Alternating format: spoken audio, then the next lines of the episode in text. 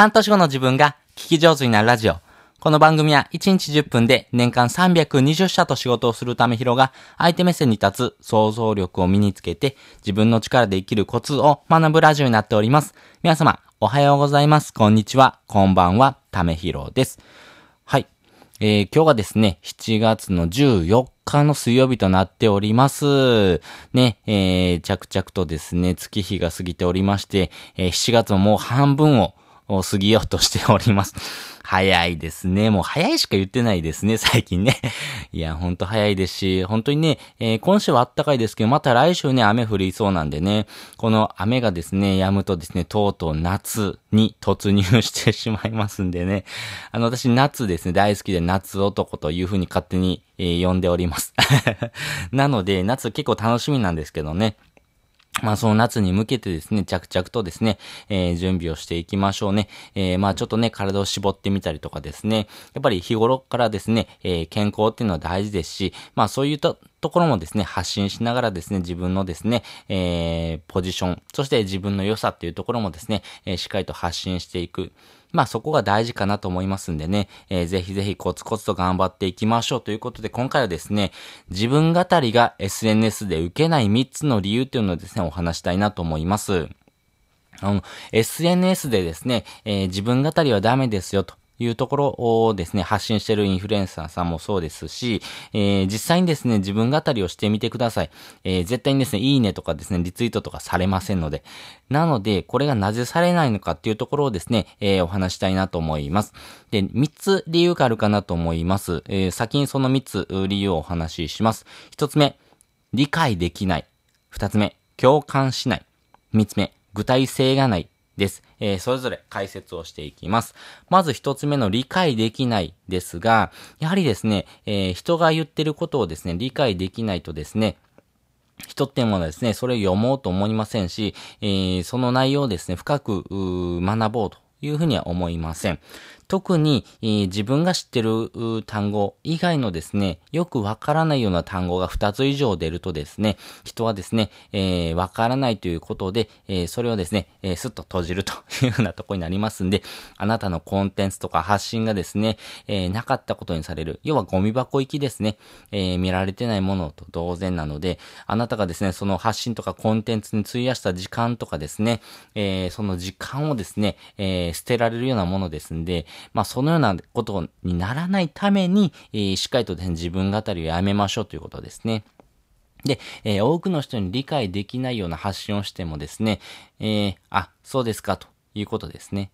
もう本当にここのですね、えー、意味合いに通じるかなと思います。あ、そうなんですね。で、終わりです。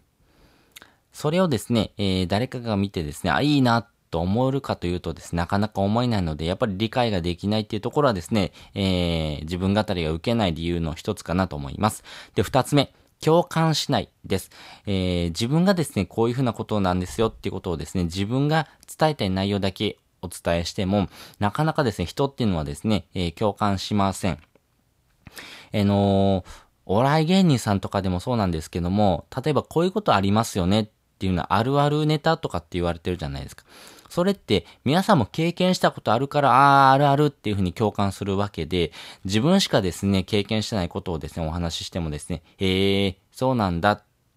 これだけです。なので、えー、共感しないというところがですね、第一なので、やっぱりあるあるとかですね、皆さんがですね、えー、経験したことあるようなこと、やっぱそこをですね、えー、話の中に織り交ぜていかないとですね、人っていうのはですね、えー、共感しませんし、えー、何でもそうなんですね。こういうことありませんかって言った時にですね、ああ、そういうことあるよっていうふうにですね、思わせるようなですね、言葉とか、えー、文章とかですね、そういう体験とかをですね、織り交ぜて話をしないとですね、人って共感しませんし、共感するっていうところのですね、物語がないとですね、人はですね、えー、その人の話を聞こうとは思いません。なので、えー、厳しい話、あなたのですね、えー、発信とかですね、あなたのコンテンツがですね、なかったことにされる、あなた自身のですね、えー、認知もですね、どんどん低下していきますし、この発信をしてる人っていうのはですね、別に応援したいなっていうふうに思わないんですね。なので、あなた自身の発信がですね、なかったことにされる。要はあなた自身のですね、コンテンツがですね、まあ面白くないよと。世の中に必要とされてないよということになりますんで、まあ自分がですね、趣味程度でですね、発信するのであればですね、いいんですけども、自分がですね、これからそれをですね、えー、コンテンツとして、えー、お金を稼いでいきたいなっていう時にはですね、やっぱりこの共感しないというところはですね、大きなデメリットになりますんで、ぜひですね、えー、そちらを見直してもらいたいなというふうに思います。で、三つ目、具体性がないです。あの、自分語りをしてる人っていうのはですね、結構その、傾向的に正論であったりとか、やっぱり自分ってこう思うんですっていうような話をしてるんですけども、よりですね、具体的な話、理想論だけをですね、語ってる場合が多いかなと思います。それ誰でも言えますよねってことをですね、えー、よく発信されてるんですけども、具体的に言うとこういうことですよっていうことをですね、えー、お話できないとですね、やっぱり人って理解できないんですね。抽象的なお話をですね、すればするほどですね、えー、その内容をですね、理解できる人、要は、えー、共感できる人っていうのはぐーんと少ないんですけども、具体的な話をすればするほどですね、より分かりやすくですね、コンテンツとしてもですね、えー、優位に立てるということですね。えー、特にですね、意識してほしいのはですね、えー、小学生に、えー、話をして理解ができるかどうか、もうここがですね、最大のポイントです。ここのですね、理解ができるかどうかによってですね、あなたの発信がですね、えー、誰でもわかる、そしてわかりやすい、そして具体的であるということがですね、えー、人から受けるポイントですし、世の中でですね、売れてる商品っていうのはですね、非常にわかりやすいものが売れてます。例えば iPhone とかもですね、そうなんですね。ねなぜ売れてるのか。ホームボタン一つですよね。めちゃめちゃわかりやすいですよね。このボタン一つで、えー、世の中のですね、あら、あら、あらゆるものにですね、繋がっていけるということがですね、非常にわかるので、ボタンがいっぱいあるとかですね、高機能であるっていうことよりも、わかりやすさということ、そして具体的にですね、この iPhone をですね、説明するときにはですね、めちゃめちゃ説明しやすいんですね。なので、世界中と繋がれるホームボタンが一つだけで、えー、使用できる、えー、まあ、ポケットに入るようなサイズの、まあ、メディアですよと。いうふうな発信をすればですね、なんとなくその iPhone っていうものをですね、えー、説明するのにこと足りるかなと思います。なので、この具体的な内容、そして、えー、わかりやすさというところがですね、えー、人にですね、受けるポイントになりますんで、ぜひですね、そちらをですね、え見直してもらいたいなというふうに思っております。ということで、えー、今回はですね、自分語りが SNS で受けない3つの理由というのをお話ししておきました。まあ、理解ができない、共感しない、具体性がないというふうな3つですんで、ぜひぜひ、振り返ってもらいたいなというふうに思っております。で、えー、合わせて聞きたいです。本日のですね、合わせて聞きたいは、概要欄に一つリンクを貼っております。えー、こちらはですね、えー、話し相手の心を引きつける3つのコツというのをですね、過去に放送しております。やはりですね、人に話を聞いてもらうときにはですね、やっぱり相手の話をですね、ぐっと聞きたいなと思わせるような、まあ、心を引きつけるようなポイントっていうのがありますんで、そのポイントをですね、理解してもらうとですね、あなたの発信とかコンテンツがですね、より輝きますので、ぜひぜひ、こちらのですね、コンテンツも聞いてもらうとですね、より深く理解ができるかなというふうに思っております。